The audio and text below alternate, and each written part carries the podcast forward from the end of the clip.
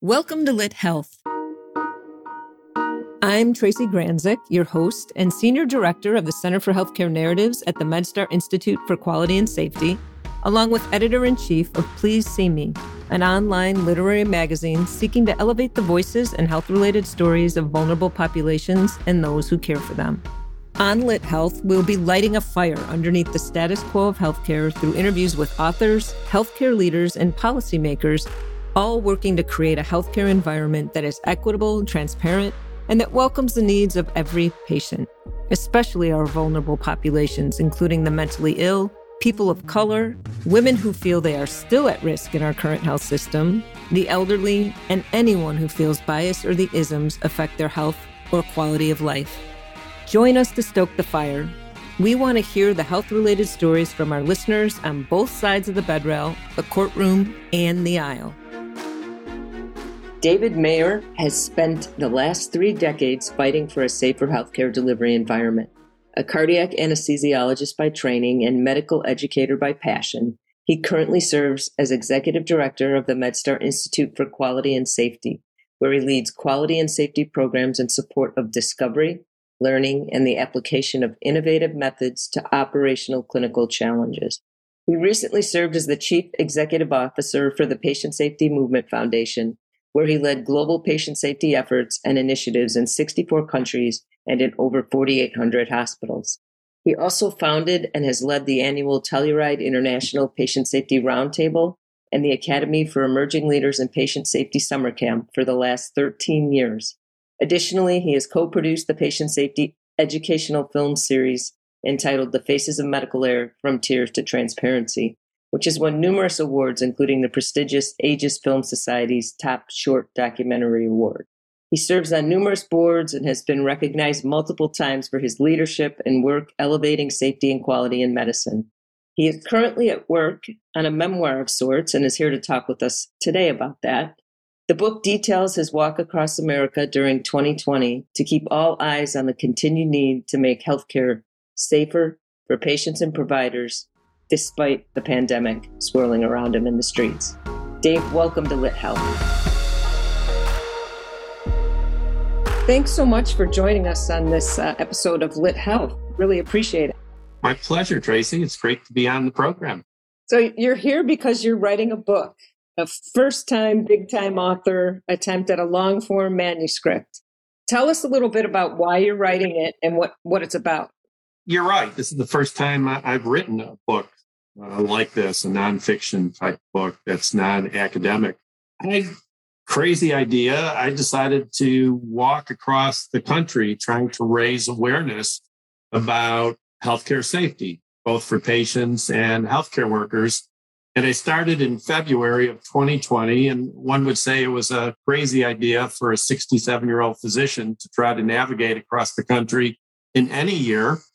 And my plan was to visit ballparks. I'm a big lover of baseball, and I would go to a major league ballpark. I'd walk to it in the cities across the country and take in a baseball game to make the journey across the country more of a bucket list type thing. But little did I know that two weeks after I started my walk, the pandemic hit. And people started telling me, if you're going to continue, which I did, you need to take a handheld recorder. You need to record what's going on, what you saw, the reflections, and you need to write a book about it. Because, like I said, in any year, it was a crazy idea, as many people told me to do what I did. But to do it during the worst pandemic we've had in over 100 years, to do it in a year where we saw both political and racial polarization that directly impacted me and others while we were walking across the country, the story needed to be told. So uh, for the last eight, nine months, I've been concentrating on trying to write this book so that it also helps raise awareness about the third leading cause of death in this country, and that's preventable medical harm to patients. That was the burning platform though right was the the need to raise awareness of of the harm that befalls patients and and especially providers during 2020 wasn't that your impetus that really drove you that was exactly what drove me to the idea you know for 30 years i've been standing on podiums uh, in front of podiums i've been talking about urgency around preventable medical harm. And for 30 years, we hardly made a difference. The results and the outcomes were not changing. And I just decided I needed to do something different. I needed to do something so drastic, so out of the ordinary that maybe it would draw attention to this crisis. And we all knew in healthcare that it wasn't safe working in healthcare. The injury rates, the needle stick injuries, the workplace violence injuries made healthcare a dangerous profession to work in. And that was before the pandemic. And now with the pandemic, we've seen the issues and challenges of burnout, depression, increased suicide of healthcare workers because of the strain, both emotional and physical, that they've been under over the last two years. So, yes, that was the main impetus to raise awareness about the safety of our healthcare system, which needs to be improved. So, you risked your own personal safety to walk across country during a, um, to say it was a crazy year is an understatement. Midway through, things were exploding in the streets. Unrest was exploding. Yeah. So, what was the most surprising thing you encountered along the walk? I think two things. One was the um, social unrest that erupted in many of the cities I walked through be it Chicago, be it, you know, Phoenix, be it Miami, Cleveland. I walked through many cities where the night before there were serious riots and looting and windows being broken. The original title for the book that we were thinking about was Walking on Broken Glass, because for so many mornings, I was walking in front of boarded up restaurants, boarded up retail stores, that had been just destroyed the, the evening before. So I think that and the polarity of the country around wearing masks, I could not believe the vast differences in states and communities I went through.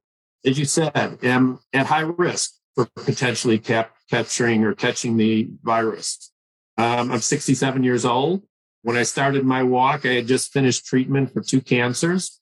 And so I took whatever precautions I could to stay safe during the pandemic, be it here in Arizona or when I was walking through cities across the country. And there were times that I was threatened for wearing a mask. People would come up to me and, and literally say, get that damn mask off your face. And it's the same mask I wore for 25 years in the operating room as an anesthesiologist. And I wore it because I wanted to keep my patients safe from my germs, from my viruses, so they didn't get surgical site infections. We know that masks can help prevent these types of exposures. And yet, because I tried to stay safe and take care of myself, people were threatening me. It was night and day difference between communities and states across this country. It wasn't about safety. It was about politics. And those two things, I think, caught me by surprise over, like I said, a year that has been one of the most historical years this country will have seen.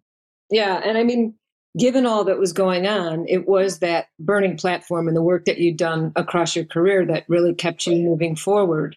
You've taken a lot of patient advocates under your wing, tutelage, uh, leadership, so that they could share their stories. And I know they played a role in this book in, in many ways. You want to talk about your relationship with the patient advocates and how they've really informed your work in patient safety?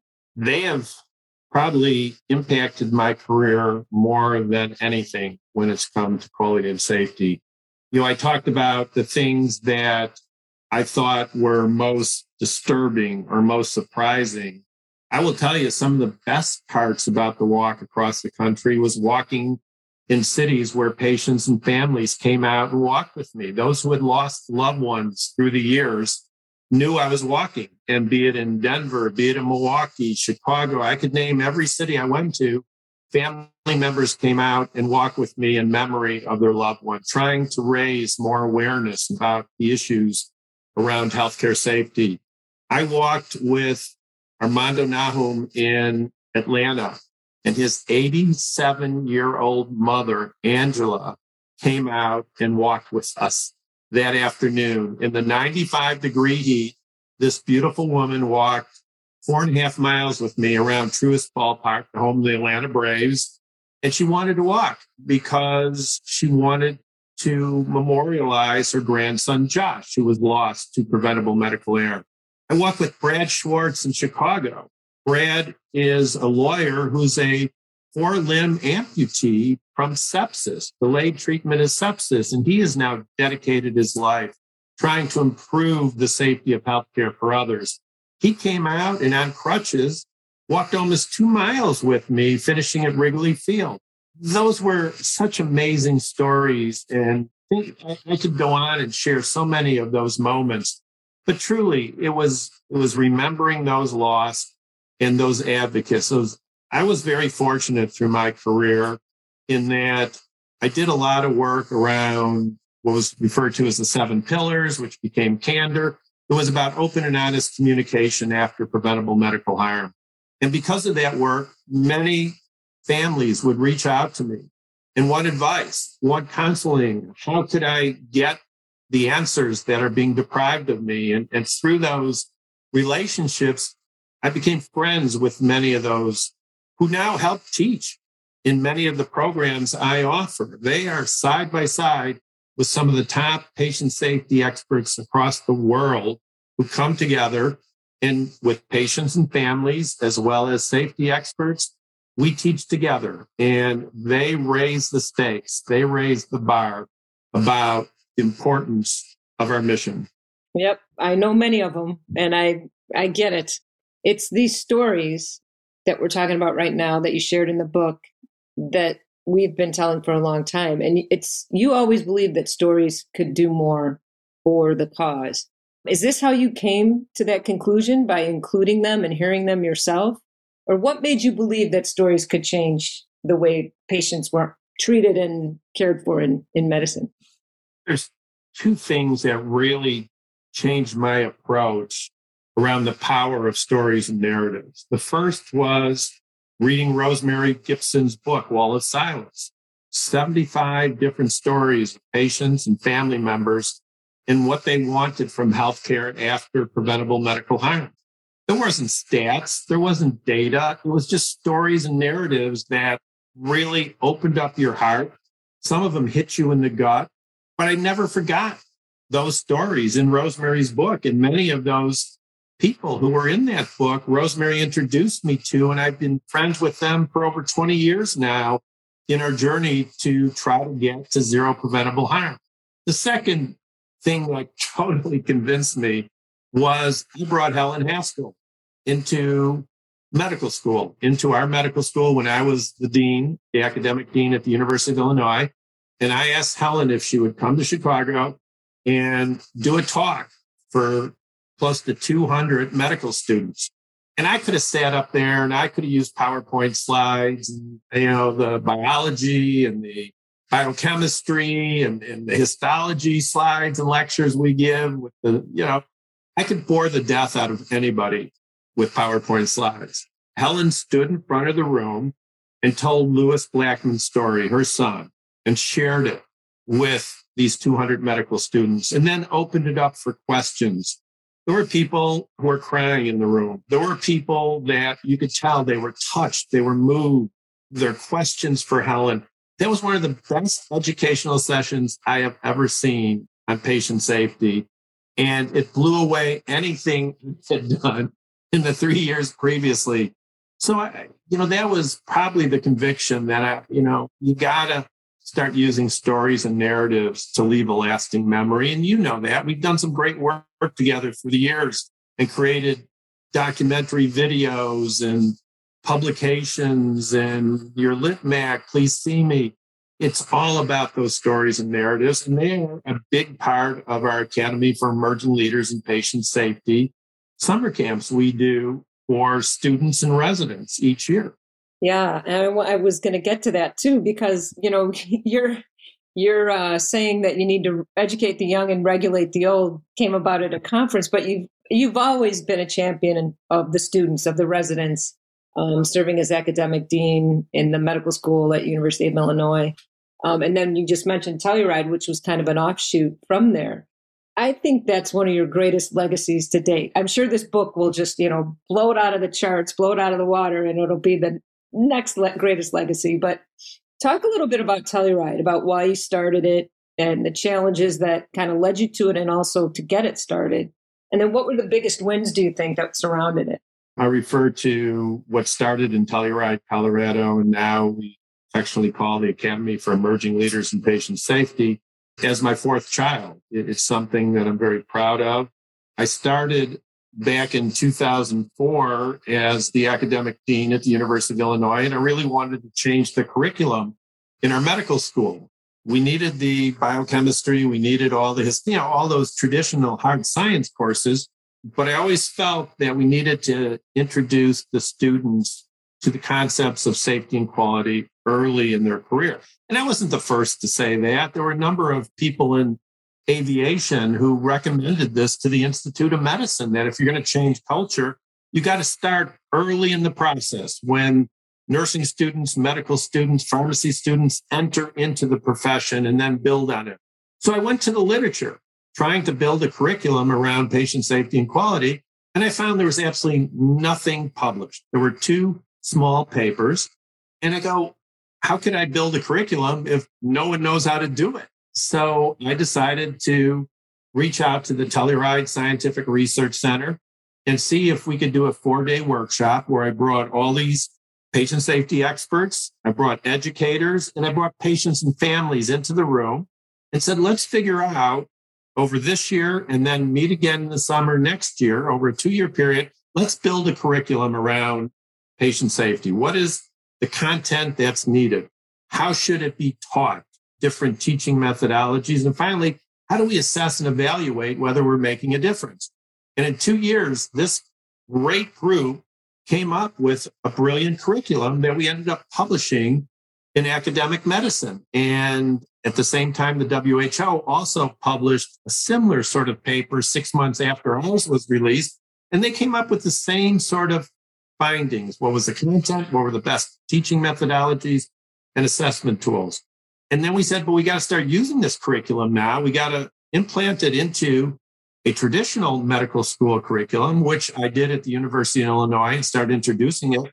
But then in 2010, we came up with the idea, and thanks to the Agency for Healthcare Research and Quality, we got a small meeting grant where we were able to bring in 20 different students, medical students, pharmacy students, nursing students, and we also brought in a couple graduate resident positions.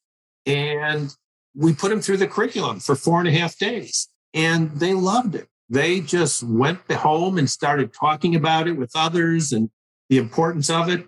That small grant led us to the point where before the pandemic, we were offering between four and five weeks of summer camps not only here in the United States, in Colorado and in the Washington, D.C. area, but we were taking our show on the road. We were in Sydney, Australia, and Doha, Qatar, and we were training students and the future healthcare leaders about the importance of patient safety, the tools and techniques that are used to reduce risk, and then the communication tools of how to be open and honest when a medical error does cause harm. I think one of the highlights is even though we had to stop for two years because of the pandemic, we're coming back this summer and we're going to have three more weeks of summer camps. And we're going to have close to 1,500 alumni who are now in leadership positions, who are now out practicing medicine in the healthcare arena, who have gone through our program and understand these concepts. And not only are they asking questions about why aren't they being implemented, but many of them are going out and implementing or leading their organizations in quality and safety. So that has to be one of the greatest pleasures I have is to push it forward, so to speak, and, and educate the next generation because that's how you change culture. Yeah, I mean, it just struck me. You said in 2004, you went to look for research to back up building a curriculum around teaching patient safety, and there was two articles. Yeah. I mean, doesn't that just sound counterintuitive to how to a part of a curriculum that should be included in learning how to become a physician? Well, think about traditional medical education. I mean, it, it's still that way today. Everybody believes in the hard sciences. We need to teach anatomy and we need to teach physiology and we need to teach pharmacology. And it's all memorization and facts. And it's all these professors who have been doing it for 30 years and don't want to change. But we're learning through aviation and other high risk industries that what people refer to as the softer sciences, communication, leadership, teamwork, are all necessary components for an effective and safe healthcare system.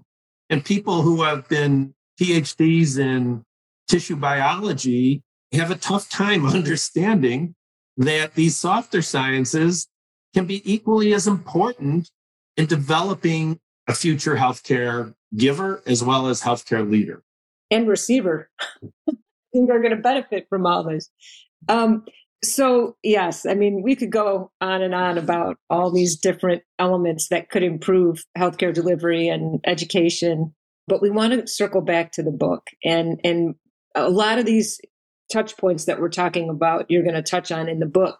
But what is the overarching message that you want readers to take away from this? It's, it's a big endeavor to sit down and write a nonfiction book. I mean, it takes a lot of time, blood, sweat, and tears. We know this, right?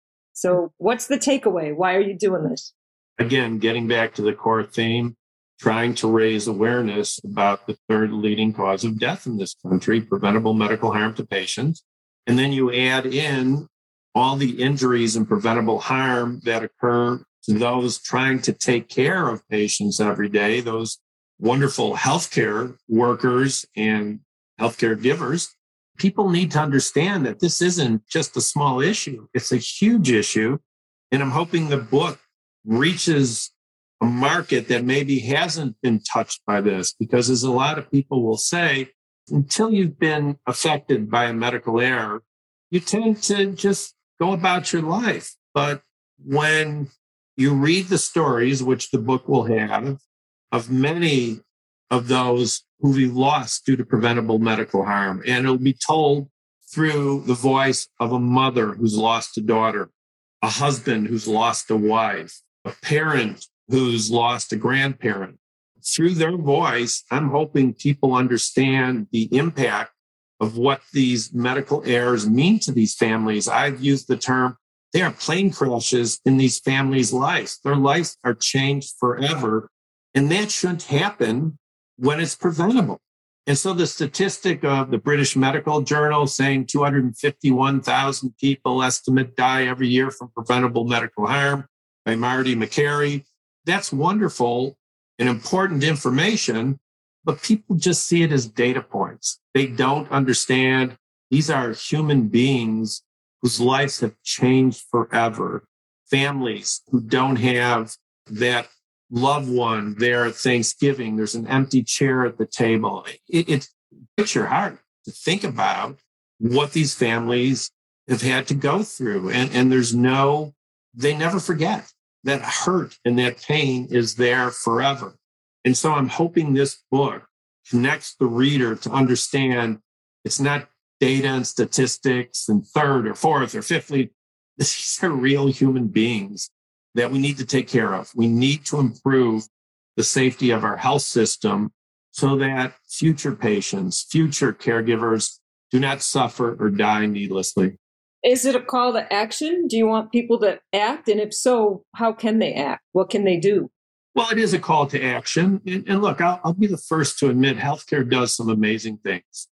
A lot of us are fortunate. I had two cancers. I was treated, knock on wood. I've recovered. That's wonderful.